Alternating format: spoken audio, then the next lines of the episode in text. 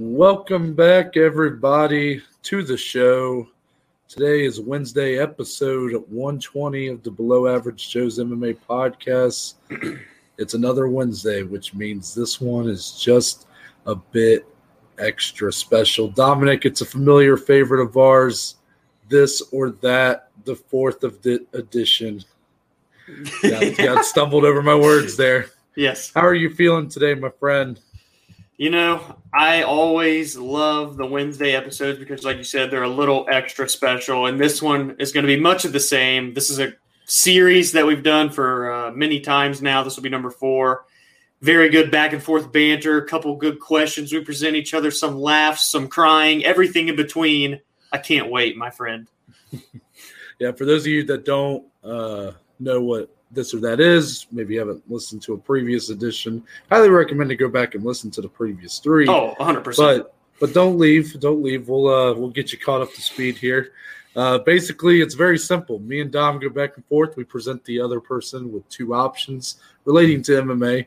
It could be two different opponents for a single fighter but then it can also get really crazy and wacky, which is usually the direction I take this thing. Yes, Noah has really uh, went above and beyond the past couple episodes. Do- Dominic likes to keep things grounded with you know more of that that fight talk, those opponents, you know, picking between opponents. Yeah. And I and I tend to to take things on my own direction. yes, yes. But uh, that's what we like about this concept. You can kind of do whatever you want with it, as long as we're just having fun talking MMA.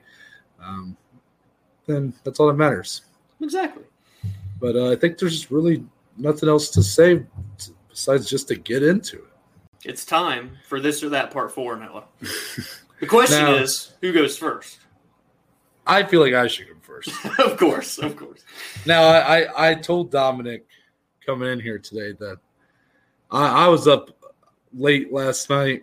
I, I had a, a, a very oh just, he was thinking hard. My brain, my brain started working, wouldn't let me go to bed, and I came up with a very creative batch today. So I'm going to be very curious to see how Dominic responds to the pressure. And I'm nervous. I'm just going to be honest. Again, for anyone that doesn't know, we do not discuss these prior, so this is all first time here. Let's go. So I'm gonna, so I'm gonna start with one that's a little lighter, and then we'll we'll get we'll we'll kick up the heat as we go. Now, Dominic, in the month of August, we have two very impactful middleweight five round headliners it's to look true. forward to. And now I'm going to put you in the position where you're able to see into the future. Oh, but only partially. You overhear a conversation in the future. Okay. and you hear what is happening? Whoever, whoever decides that fight of the year uh, candidates. Okay you hear the mention of one of these two middleweight headliners, but you are not sure which one it is. Mm. Now, you're also, unbeknownst to you right now, a just hardcore gambler. Yeah. Yes. You cannot help it. I can't. Due, no. due, to the recent legalization of, of sports gambling right. in Ohio. Yes. So I like this near future you're painting. I'm going to be so, honest. So, due to this, you decide to bet every dollar you got oh, on boy. one of these two bouts to be in the fight of the year discussion. Which one do you put that money on? Is it Derek Brunson versus Darren Till, or is it Jared Cannonier versus Kelvin Gastelum? Which is the better fight? Jared Cannonier, Kelvin Gastelum. No, I feel confident in myself answering that. Therefore, mm. I'm going with that one. I think it has more potential to be just an absolute back and forth barn burner. We've seen Gastelum already put himself in a fight of the year. Cannonier's no stranger to standing and banging. Uh, very heavy pressure from both guys. Whereas Brunson Till, Brunson's going to come out, look to grapple heavy, at least I would imagine, against a striker as good as Till.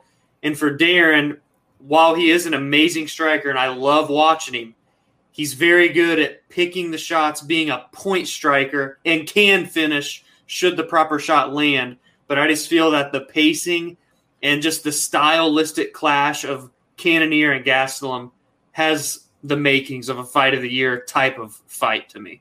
I'd have yeah. to imagine you would agree. Yeah, I definitely do agree with that. If I if I had to take a guess of which one might be a better fight, um, Kelvin and Cannonier should be just a banger of a fight. I mean, Yeah. Oh yeah. two guys that are very talented, very hard hitting, um, really willing to kind of take the fight anywhere, which is always fun.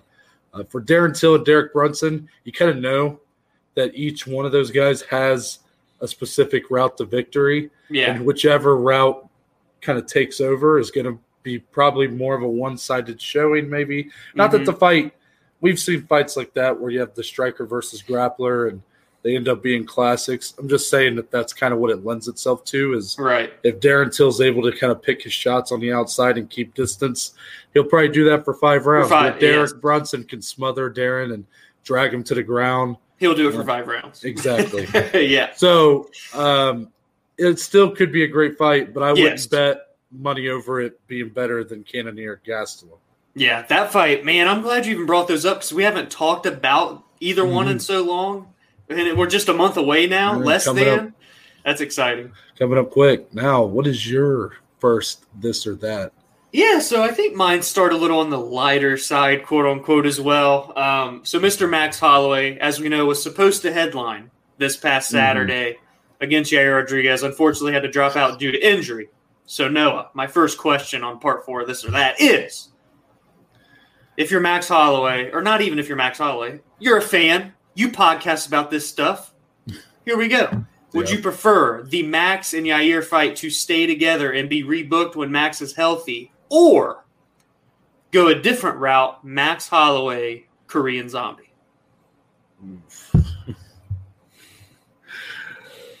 That's a that is a good Because that is a fight for years and years that the people have wanted and have not gotten.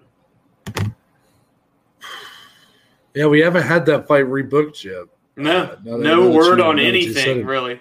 which kind of makes me think that they're not going to commit to it. It could be true. Um, Maybe they were waiting for the title fight in September, depending on what happens, too. I don't know.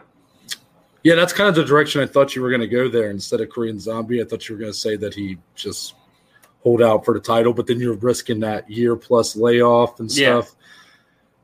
I'm going to go with Korean Zombie Okay. Um, because of the you know the anticipation for that kind of bout. Yep. Uh, my my concern, in you know I feel like in answering this I, I feel almost disrespectful to Yair Rodriguez because the assumption seems to be for the majority of us that Yair really doesn't have that much of a chance here, but Yeah. kind of undermines his skill set considering what that guy's been able to accomplish, how talented he is. He's literally looked at as one of the brighter stars of the future for the UFC. Still, even despite some of his uh, missteps, if you want to call it that, Yeah. his bout with Korean Zombie, one that he was debatably losing, Insane. ends with one second left in the entire fight with a crazy Upward, elbow. yeah, and it just puts him out. So who's to say he can't do that to Max? I mean, Right. Korean Zombie has a great chin, True. and that happened to him. But as a fight, Korean Zombie and Max Holloway are both going to go in there and, and want to. Neither one wants to give an inch to the other, You're talking about two of the most durable dudes in UFC history. and bullheaded right there. Yes. Those are two guys that understand the challenge of fighting the other. Yeah. Korean Zombie called out Max Holloway. Yes. Uh, so you know that's going to be something Max Holloway's going to be looking to shut down, just like he did with Calvin Kattar. right. Sure, it was all respectful for Kattar kind of going in, but once they stepped in the cage, Max was disrespectful as you can get to that man. Yeah. And said, Don't ever compare me to this guy, you know, things like that. So I'm still going to go with that fight. I think it's a great matchup. Just two very durable, Mhm. probably the most durable guys at featherweight, and um, you know the winner of that would likely be next for the title. Yeah, I agree, and I, I have to go Korean Zombie as well. As much as I loved the matchup between Max and Yair when they announced it, I mean, MMA Twitter, as they are called, went nuts, and rightfully so. However, I just feel like the hype is more so there behind Max and Korean Zombie because of the years and years that they've fought their way through the ranks, but never intertwined their paths with one another. Plus, you've got Korean Zombie who just bounced back uh, after his loss to Ortega and looked great against Dan Ige. Really utilized his well roundedness. What we haven't seen from him in so long was the great grappling. So I just feel like right now, really the two biggest names in that featherweight division are probably Max and Korean Zombie, if we're being honest, Mm. especially in terms of fan base.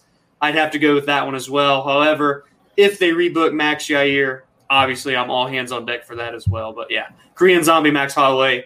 I'll just say this: it's got to happen before it's all said and done. That's all I know. Yeah, for sure. Now my number two. Uh, now I just start getting nervous. I'm, I'm trembling. So You just can't see it. one of my favorite, I guess, um, things that UFC media has kind of implemented implemented in recent years is the thrill and the agony. Yes. Um, yeah. You see these these big fights, and they kind of show you the behind the scenes of the fighters who win.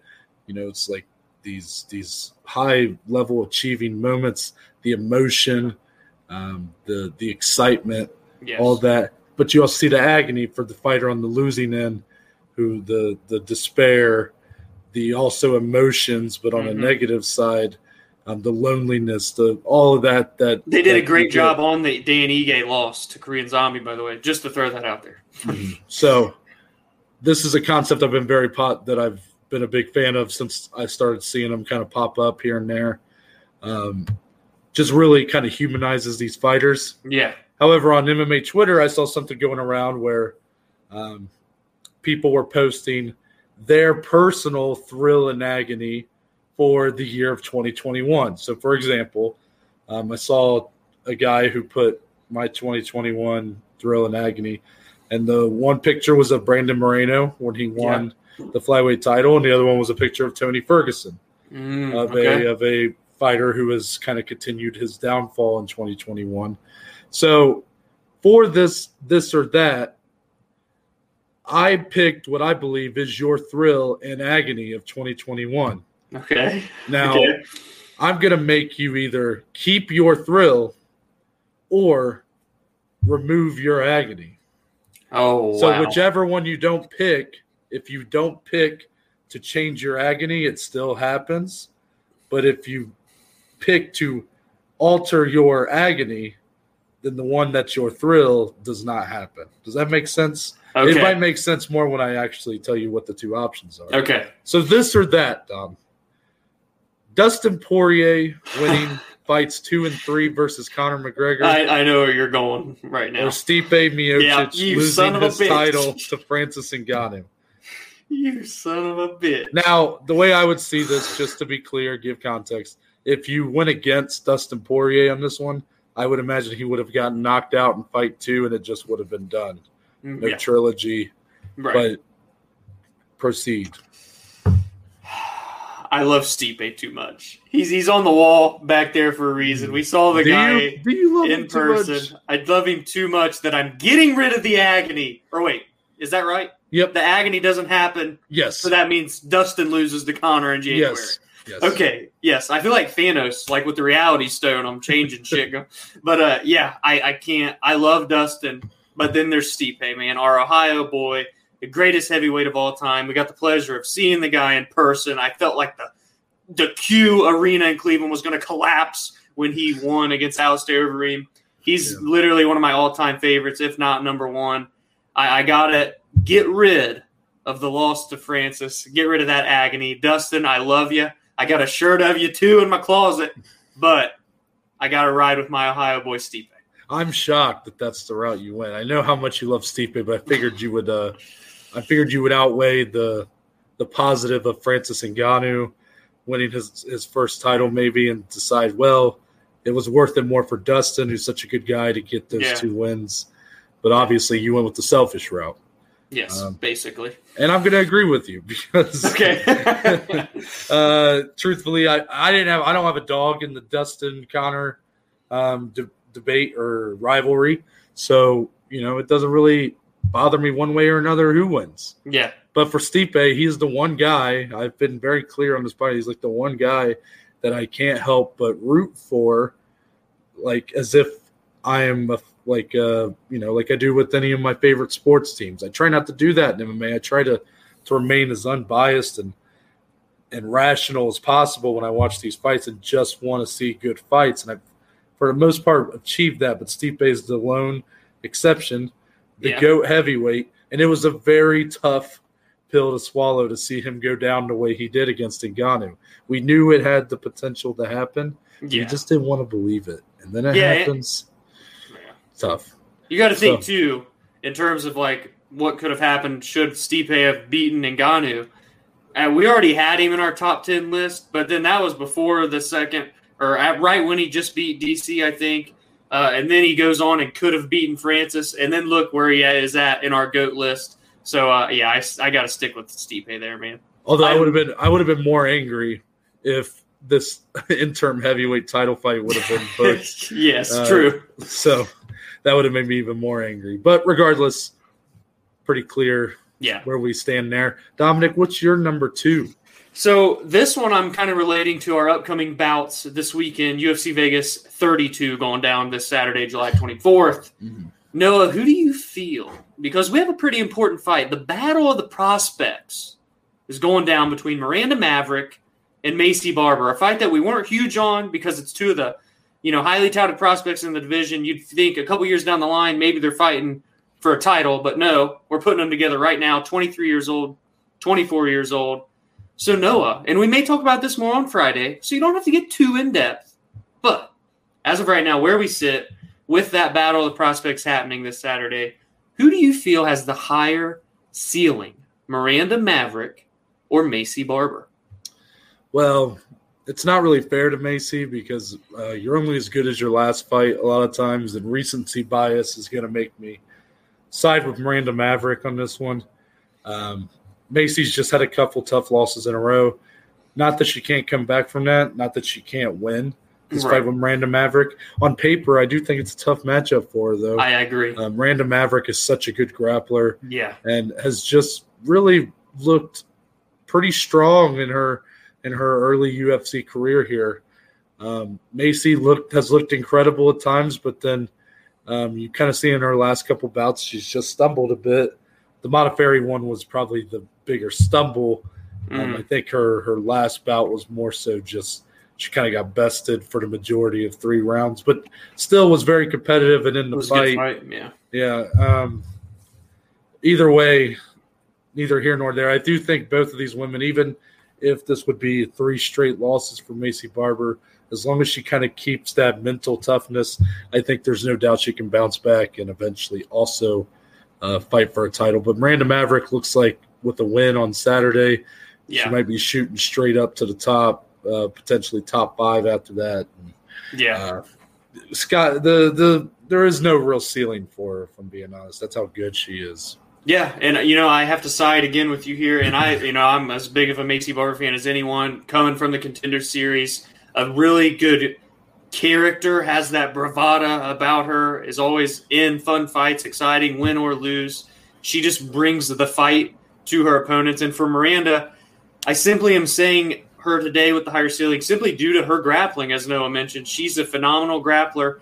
And she has shown in her most recent fight that her stand up is beginning to improve as well. So when she can at least bring that closer to her grappling skill, that's a scary competitor, especially being only 24 years old. I feel like right now, Maycee, yes, still probably is better on the feet coming this Saturday. Again, we'll talk about it more Friday. Stay tuned for that episode.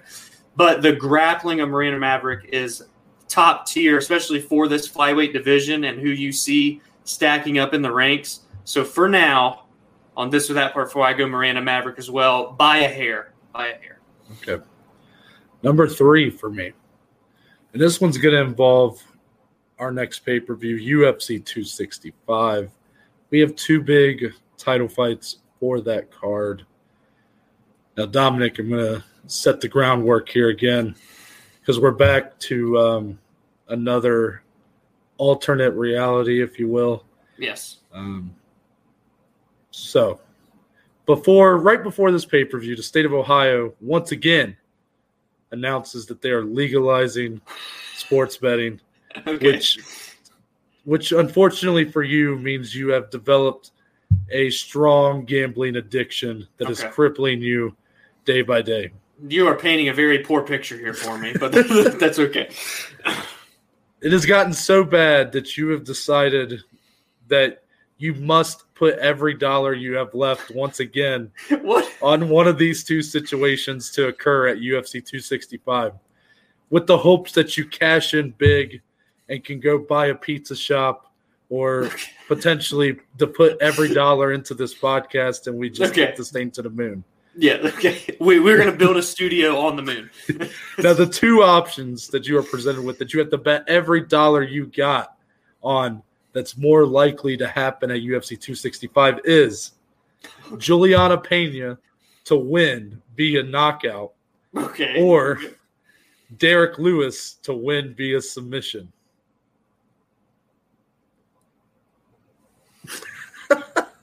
All right. All right. Well, um, realistically, my pockets would be fucked. Um, excuse, that was a hard f bomb there, but I can't, didn't know it was putting me really in some tough spots today. Juliano by knockout. You know what? Derrick Lewis ain't gonna get the submission, man. He's got one. He's got He's one. one.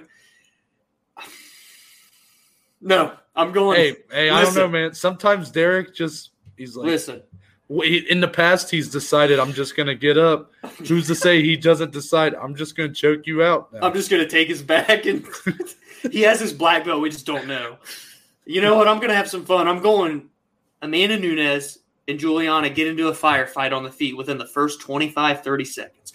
And man is just bull rushing her as she does, landing good shots. Julianna's rock but then on her back foot, kapow! She lands the shot out of nowhere, KOs the greatest female fighter of all time, and I'm taking that check to the bank. Um, wow, I can't believe you actually just made that a question here. Is that crazy to me that I just see that being more possible than Derrick Lewis submitting Ciryl Gane? I think I don't know. Maybe. I, maybe it is because I'm gonna go the other way. okay, okay. We finally because- disagreed. listen, listen. Can I like? Let's be honest. Derrick Lewis ain't winning this fight via submission, No. but it still is somehow more likely in my head than Julianna Peña getting a knockout win over Amanda Nunes. I get it. People get caught. It happens. It's MMA. But Amanda Nunes is just too good, in my opinion. I just don't see it happening. I think Derrick Lewis could decide when things get to the ground that he's just going to grapple. He's just like, you know what? I'm not going to stand up. I'm going gonna- take your back. I would piss. And he's going to choke out Ciryl Gane. Oh, imagine. Then- Houston then would go nuts. Then this podcast is going to go to the moon because we're going to have about a million dollars worth Yeah. of funds to put into Yeah. it. Oh, I can't wait to see the betting odds come out. I'd love to know what Derrick Lewis via submission is in that fight. I really do. And mean, Julianna via knockout. Yeah, I, I would assume. Would you think that Lewis via submission would be the the lesser chance of happening according to the odds? But then Peña is going to be such an underdog already Yeah, true. that wouldn't her via knockout be probably in, a crazy That's true. underdog? Mhm. I don't know. I, I in my head when I was pitching this, I just figured they're even odds. You, you know. I'm just picturing you last night putting these ideas together, and you're just chuckling and giggling the whole time. You're like, "Oh yeah, this is gonna am. get him. This one's gonna get." Man, I, I love it though. I love the creativity. No, this is gonna be my most fun one. My my number Alright. three here. Right. I think I'm gonna get a chuckle out of you and hopefully the audience here in a second. So Okay. I saw someone tweet about this on MMA Twitter, and I thought, you know what? I'm going to grab this and I'm going to post this on the Below Average Joe's MMA podcast, baby.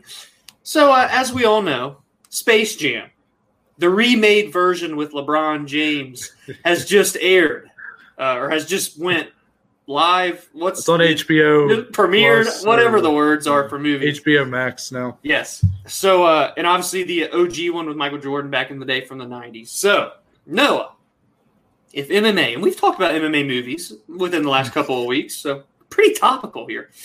If MMA made their own version of a Space Jam, who would you want the fighter or the star of the movie to be? Tai Tuivasa or Tony Ferguson? Wow, this is not the direction I thought you were going with the two options here. So our Michael Jordan, our our LeBron James for MMA is either Yeah. to Tuivasa or Tony Ferguson. Oh, this It's is going gotta to be the most entertaining film of all time. Look, Tony, I love you, buddy, but I it's got to be tied to Tuivasa. Did you want to see Bugs Bunny taking shoeies or what? I Because I see- did. if Bugs Bunny does a shoey, damn it, Give me. I'm throwing my money at the screen. yes, Take my money. Hundred percent on Rotten Tomatoes. Bugs. Bunny do a shoey. I need Yes. it. Yes, Um, Tony Ferguson, I feel like would just ankle pick Bugs. they'd be uh, rolling around the court. They'd have all kinds of crazy plays drawn. up. Well, yeah, because you got to think like what the plot would probably be. It'd probably be like the the the the Looney Tunes would be putting would be helping with the camp. They'd be like the team, yes, you know. So they'd be sparring partners and stuff like that. they all have sunglasses on. They're all kicking pipes and stuff. So yeah, yeah. So Tony, you know, the the problem with the movie would be anytime a Looney Tune tried to talk over Tony, he'd be like, uh, he he would go like, "Hey, brother, I'm talking." pick. yes. What's he? Is that what? What do you say to Fabricio? Oh yeah, to Fabricio. It was something like that. Yeah, He, just goes like, "Hold on, brother, I'm talking." brother, I'm talking. Yeah, So that's what I think he would do. Then he would just ankle pick all the Yes. Tunes. yes, and then they just be in a pile on the mat. So I just don't think it'd be as exciting as Tuivasa doing shoeys, and then he knocks out Greg Hardy at the end of the movie. I mean, I'm just witnessing all of the Looney Tunes characters getting smashed off shoeies, and I just love everything about it. I, I, I had to pick two of the biggest just characters that came to my head in like in terms of the most fun and entertaining in the UFC. This is mm-hmm. why these two guys came to mind. I'm going Tai Tuivasa as well because damn it, Looney Tunes and shoeies. That's a heck of a combination. Tai Tuivasa doesn't have to worry about doing a weight cut, so they can have some more fun in the movie during the training camp. Tony's gonna have to cut weight, and he's gonna get mad at all the Looney Tunes. Tai Tuivasa, Space Jam, semicolon MMA. Let's make it happen. That one, that one was fun. I like that one. so my number four. oh boy. Now we recently, I just mentioned it actually. Um, we had an interim title fight that was announced for UFC 265. Controversially, I might add, Yes, true. um, Very true. between Derrick Lewis and Ciryl Gane.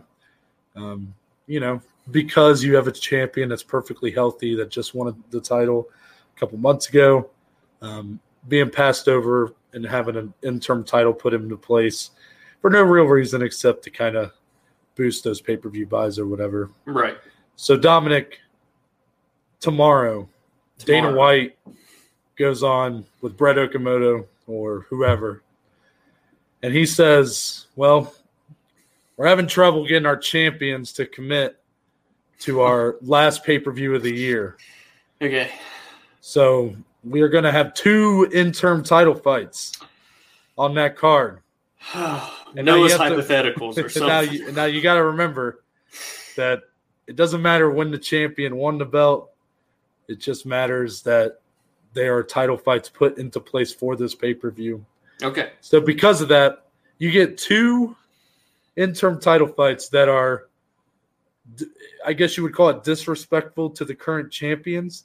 And my question for you here, the this or that here is, which one are you more going to be accepting of? Okay. if okay. these two were announced for the same card.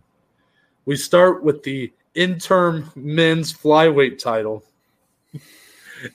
as Brandon Moreno has been passed over for a Deiveson Figueiredo, the former champion, welcoming okay. a new Cody Garbrandt to the division for the interim flyweight title. okay. Or you have an interim lightweight title introduced since Charles Oliveira is unable to make it for the end of the year. And you get Dustin Poirier, who is Okay. the rightful number one contender, This is true. but I he's know- going up against Nate Diaz. Oh, wow. okay. Okay. Truthfully, I thought first off, I thought you were going to say Islam Makhachev. So, but then you said Nate, and I okay. I almost flipped out of my chair. Good thing this thing's a little heavy. Um, can I pose one wait, you would have flipped if it was Islam Makhachev? No, I almost flipped just now when you said Nate Diaz. Yeah, I figured I didn't want to make it too easy on you. On a two-fight losing streak, may I add? Just, Yeah, I didn't, I didn't want to make it too easy on you because Cody Garbrandt's in a similar position. okay, well, okay. Can I pose a question for the flyweight hypothetical? Sure. Did Cody win his debut against Kai Kara-France? Or It's are we not, talking been, that it's, not been, it's not been announced yet, so it's not. Okay, so that didn't happen. Nope. No fights have taken place. This is just where they are in their current state. Deiveson Figueiredo, Cody Garbrandt. That would entice Really? me more. Really? Yeah. Um, simply because Deiveson, former champion, his last loss was for the belt to a guy that he I had draw with think in the you're full of shit. Dom. No, no, no, no. And Cody is a former champion as well, therefore holding more merit. Nate Diaz is on a two fight losing streak, never been a champion. Dustin Poirier has been an interim champion, but never an undisputed champion. I like the idea in terms of what I would be more accepting of. Yes, I love Dustin, want him to fight for a title, obviously, but it's still just another interim fight for him at the end of the day. I want the damn guy fighting for the undisputed belt, so I'm going with the flyweight belt. It entices me more. I think it's honestly not I mean, it is unrealistic, but not as far off as people may think in terms of realistic. Uh, like, should something happen to Brandon Moreno on a scout, hopefully that doesn't happen. Cross your fingers. But Figueiredo, Cody is a fun fight. Both legitimate former undisputed champions. Cody making his debut at the weight class. I'm going with that one. I, I truthfully, See, no, I think, no BS. I think that this is probably the worst answer you've ever given on this on this show. Wow, And yes, I know I presented it as an option. And, this and is your yeah, fault. I understand that uh, I'm the one that asked, but um, I think this is the worst answer you've given, and here's why, Dominic. okay. You're telling me you're going to have out of the two options. Now I get it; these aren't perfect options either way. You focus so much on Nate Diaz's recent losses that where you failed to catch yourself was you conveniently looked over the fact that neither participant in the interim flyweight title fight is coming into the octagon with a win.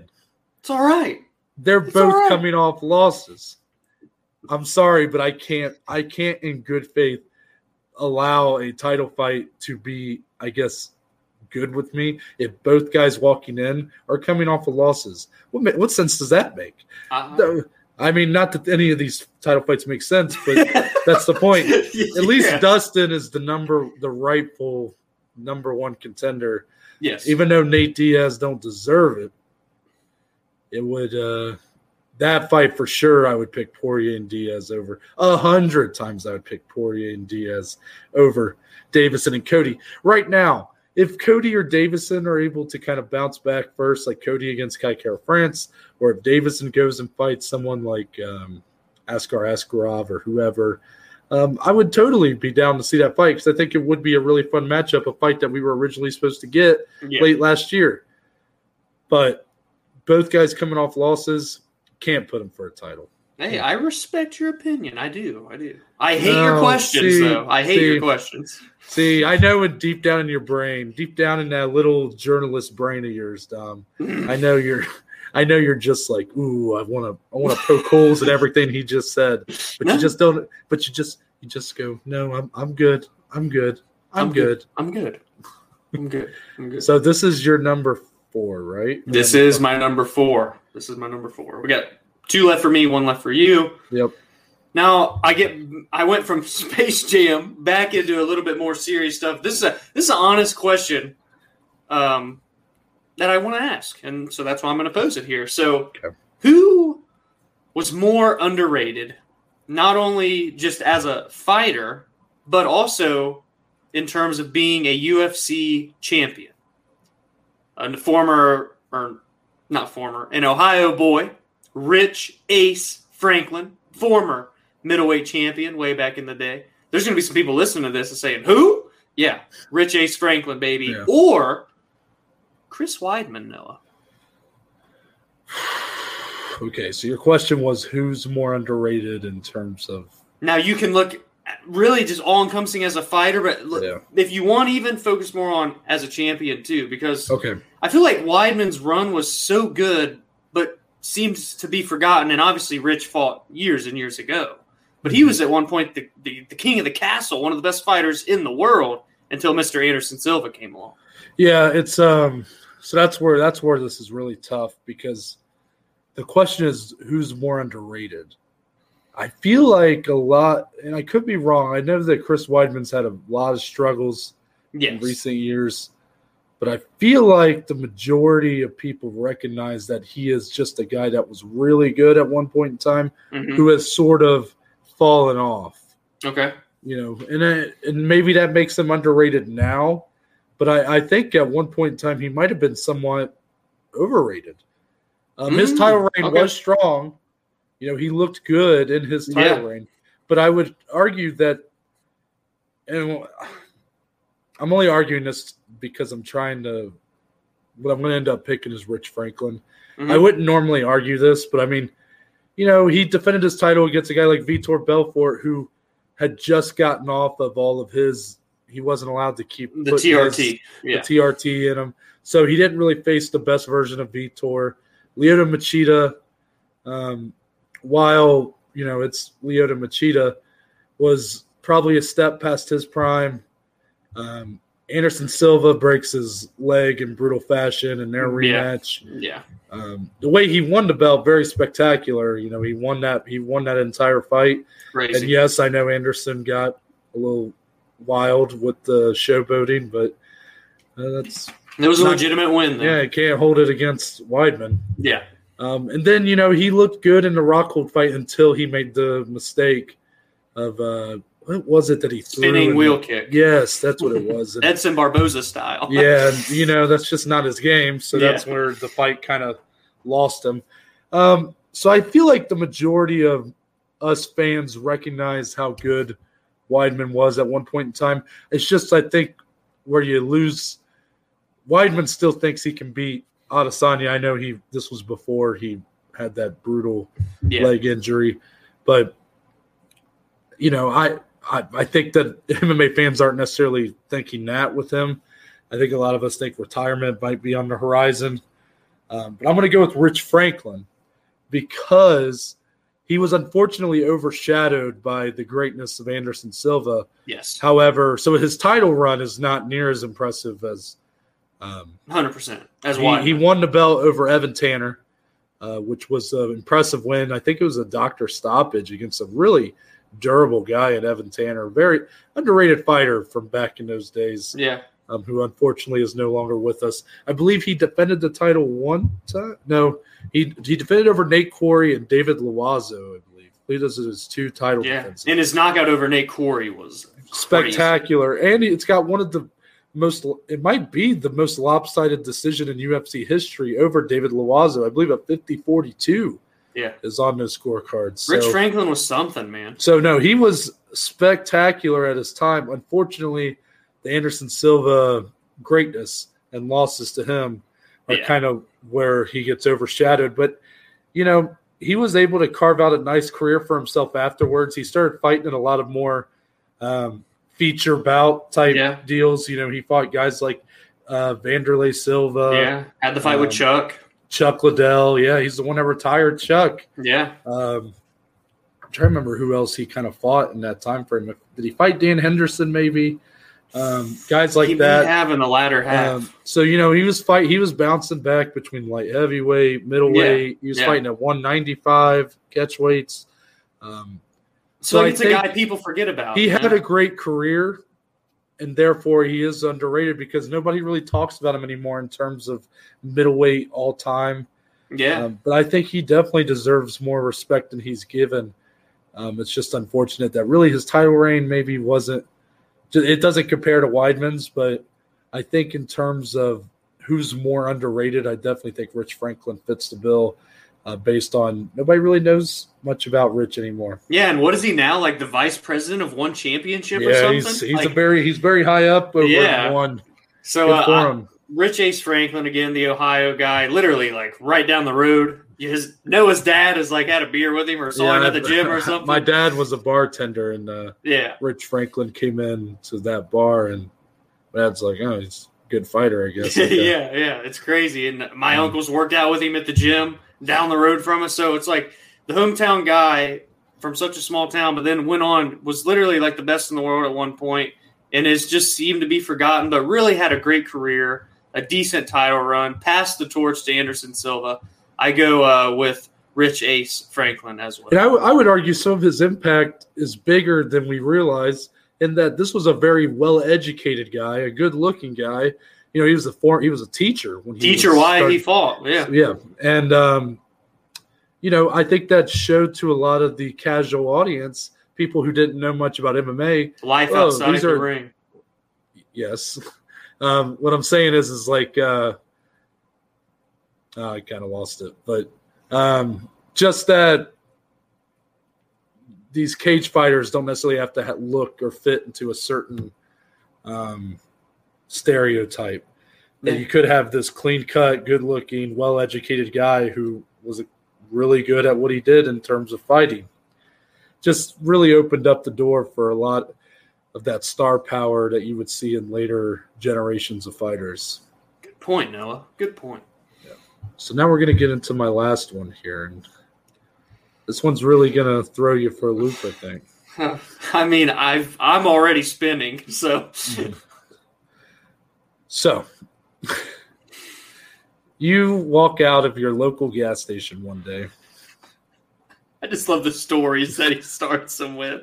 A van pulls up, and you see a man that is somewhat unkept step out. Okay. and he says, "Kid, you got to come with me. The future is at stake."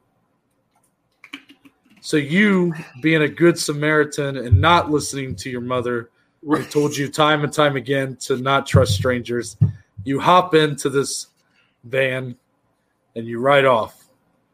And now this is back to the future style, you know. This is this is where I'm going with here and once you're in the van, the man tells you that he is from the future. Once again, another from the future here.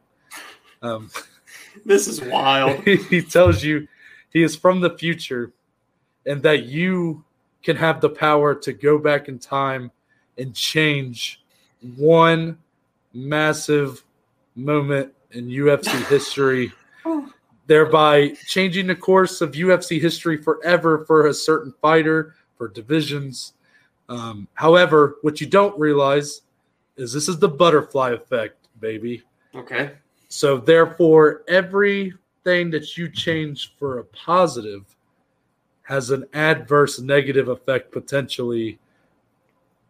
You know, it's the the butterfly effect is essentially you, if you accidentally go back in time and kill a butterfly, all of a sudden um, the world ends in 2020. Like it's just Yeah. one thing leads to one thing leads to one thing leads to one thing. That's that's what it essentially means. So I'm going to present you with two potential fights that you could alter. Okay. However, in doing so, it would negatively alter something that has also already happened.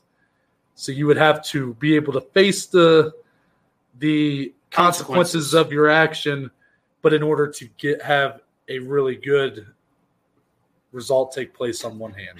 Okay. So, so let's get into the. I'm, I'm grabbing my armrest very tightly right now. So the first one here is Chuck Liddell. okay. Now, Chuck Liddell, we know the struggles he had at the end of his career. Um, I believe it was three straight knockout losses, four or five, something like that.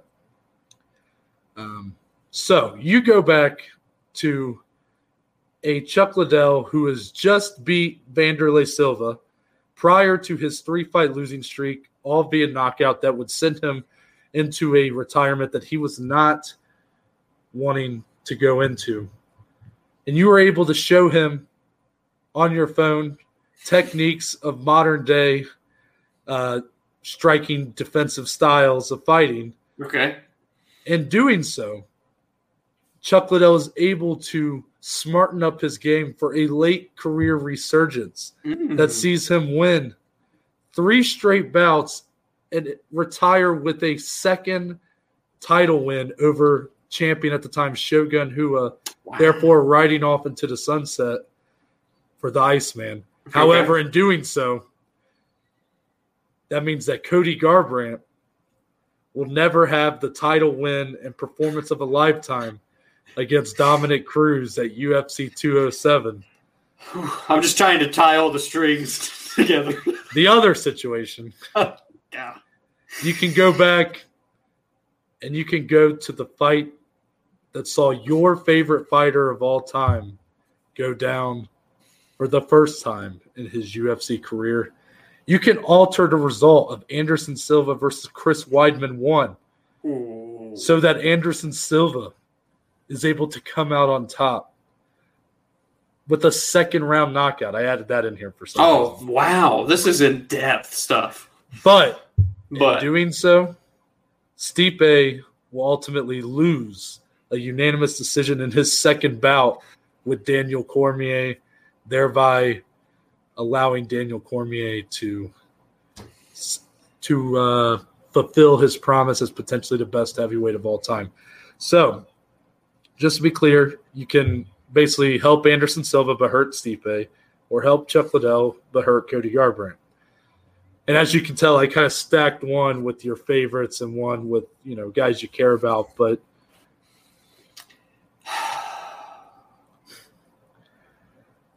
Hmm. Okay. okay. All right. I wish you could. See, I wish I could see the inside of my mind right now and what's bouncing around like a pinball machine.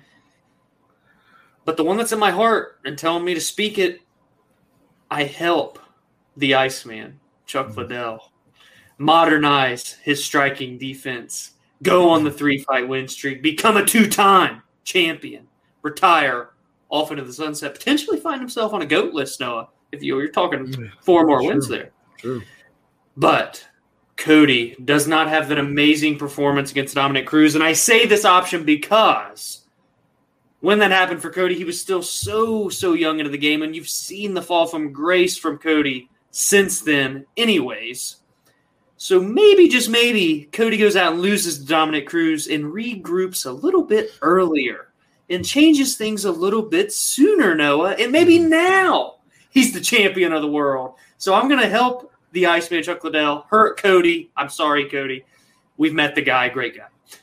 Now, as much as I love Anderson, as much as I love Stipe, I just felt like Anderson's prime run didn't have much longer anyway. Should he have beaten Weidman? Whereas Stipe, that trilogy was just so legendary. We've spoken so highly of it on this show and how it's one of the most important, if not the most important trilogy we've ever seen and that was just so special. And to never get that chance to see it, and for you know Stipe to get that title of the greatest of all time. So I'm going to help Chuck Liddell. I'm going to hurt Cody in the short run with that title win over Dominick Cruz. These hypotheticals are driving me nuts, Noah, but I love the creativity. I'm curious to see what you think. I'm, uh, are you even going to answer? I mean, I know you base this around some of my favorite guys, but I'm yeah, just curious. I mean, I would definitely stick with Liddell Garbrandt just because I don't. I mean, I do agree with your sentiment about the Anderson Silva situation. You know, ultimately, you're helping him get one more win. Right. But who's to say after that he doesn't run into a guy like Vitor Belfort or um, someone or Luke Rockhold Luke or Rockhold, whoever yeah. who you know likely does similar things to him that Weidman did. Yeah. Um, yeah, I, I, I, go with that one. I, I definitely stacked that because I know Stipe Anderson, your favorites. Yeah. And, um, but I also know that you love Chuck and Cody as well. So yes, I, I was curious to see where your heart would go there. Um, mine sides with Chuck, and ultimately, unfortunately, the Cody Garbrandt loss. I it gives me no pleasure, Mister grant yeah, your questions here. I mean, I was damned if I do, damned if I don't. Every yeah. one of them, I felt like. um, all right, Noah. So I'm going to finish off this episode with nowhere near a hypothetical that Noah just had. I feel really uncreative in this episode compared to no. Noah. You keep you keep the show grounded. I, I okay. take us in these very yes. weird directions, but you keep things back on track with the fight yes. talk. Yes, and that's what that's what a lot of people are here for. Um. So the last question of this or that part four before we get out of here on this fine Wednesday, the bigger feel good quote unquote title win, in your opinion, Charles Oliveira or Michael Bisping? Wow. Mm-hmm. Sit on it. Let it simmer. Let it simmer. Because I know how much I saw. Well, I, I got the, the pleasure of watching both of these with you. Yes. Now, granted, when Bisping did it, it was your first ever live card, so it was a lot different. But then watching you and the Oliveira one, it really pulled at you. Yeah, the the Oliveira one definitely get, hit the heartstrings. Yeah, the Bisping one has turned into that over the years as you've learned more and yes. more. Yeah. Um, at the time, it you know I was just like, whoa. I didn't even know it was like a big upset. yeah. Yeah. I was just like, oh, nice, a knockout, and everybody's going crazy, and I'm just, you know, I loved it, but I, I, I, I had no idea, yeah, the the circumstances surrounding it.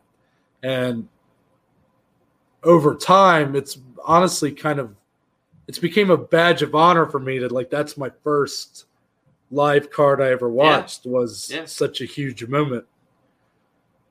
But in terms of oh my gosh, the more what was the question? The more impactful was uh, the more the bigger feel good feel title good. win. Okay, yeah. okay. I think I'm gonna have to go with Mike. greatest. I'm gonna have Mike? to go with Mike Bisping. Yeah. Um, the biggest reason for that is gonna come d- down to age and um, where they were in their careers and things yeah. like that. You know, Charles Oliveira was obviously in the moment such a feel good moment, in my opinion. I mm-hmm. reacted as such, even though I love I love my man Michael Chandler. Yeah, I would have been yeah. happy if he would have won, but there was something about when Charles kind of overcame that that end of the first round. Yeah, and he and he put away Chandler early in the second. I just I couldn't help it. I jumped to my feet and went crazy. However, Michael Bisping, being that he was, I think, 37 when he won the title. Yeah, up there. And he was the guy that had never won it. I know Charles the same way, but Michael had been fighting in the UFC for, which, much like Charles, have been fighting in the UFC for mm-hmm. such a long time. But Bisping was the guy that just never was able to win the big one. Yeah. He never had even fought for a title, which, again, these are all same as Charles. So I'll, I'll try to get to the point here. It just, at that point, it was you're given your first title fight as Michael Bisping.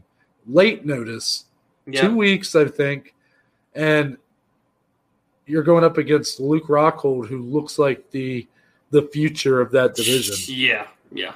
And you're able to knock him out in the first round and really solidify your legacy in doing so and it was kind of the cherry on top, if you will. But it was ultimately it was a huge cherry. It was yeah. the cherry was bigger than the rest of the Sunday, yes. because it was the title win that had escaped him his whole career. I think for Charles Oliveira, due to his, um, his, uh, I guess youth compared to Bisping when they when he won the title, I would look at if if Oliveira lost, I wouldn't count him out from potentially getting back there. You know, I would say, okay, well, he could probably still win another fight and then be back in a in title position for whoever. Right. But for Bisping, that was now or never. Yes. And really, it looked like it was never, and then he just comes out of nowhere and shocks the world. So, yeah, definitely gonna go with Mikey Mikey B there. Uh, you know, I love so much about both of these that they're so similar, but yet so opposite. Because you look at Charles, for example the back and forth at featherweight and lightweight, missing weight three or four times, win two, lose two, win one, lose, you know, all that, the back and forth. And then out of nowhere, rattles off eight in a row, seven via finish. He beats guys like Tony Ferguson and such, earns the title fight, but it came after the Khabib era had, you know, ended and he was going in for a vacant title and it was against the newcomer in uh, Michael Chandler. But then you look at Bisping, who, yes, also, very back and forth, run of the mill career. Couple small, you know, two, three, four fight win streaks, but then he would lose one or two, and he wouldn't win that big one. And even still, going into that title fight, he was coming off the biggest win of his career against Anderson Silva, but it wasn't like he was on some eight fight win streak like mm-hmm. Charles Oliveira. But the timing just happened. It was like the snap of a finger. Oh, he was on set of a movie. Two weeks later, he's in California fighting for undisputed gold against at that time one of the best fighters in the world, knocked him out cold. So two again similar paths but so different.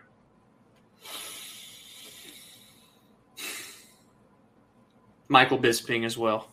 It be, it felt not that it's not that Oliveira's was not official, but he didn't go in and take that belt off of Khabib, but he did earn the belt at the same mm-hmm. time. Whereas yeah. Bisping fought and clawed, but he went in and beat that champion in Luke Rockhold, the dominant Luke Rockhold, with I think at the time only had one loss. I'll go Bisping as well, but I'm talking just yeah.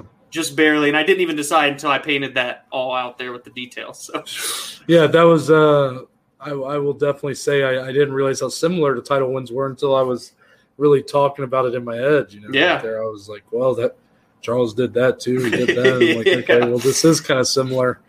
Uh, so good, good pick there to, to wrap us up here, Dom. Heck yeah. Uh, give us your thoughts at home for all these different scenarios yeah. we threw at you. you know, I, I threw a lot of wild ones, but if you Yeah. want to go with Dom's, then go with Dom's. Um, Yeah. Just leave us a voice message. You can do so by going to my bio on Twitter or Instagram at ntbaker underscore. There's a link to the link tree. And um, yeah, in there, there's a link to leave a voice message along with a, a bevy of other links.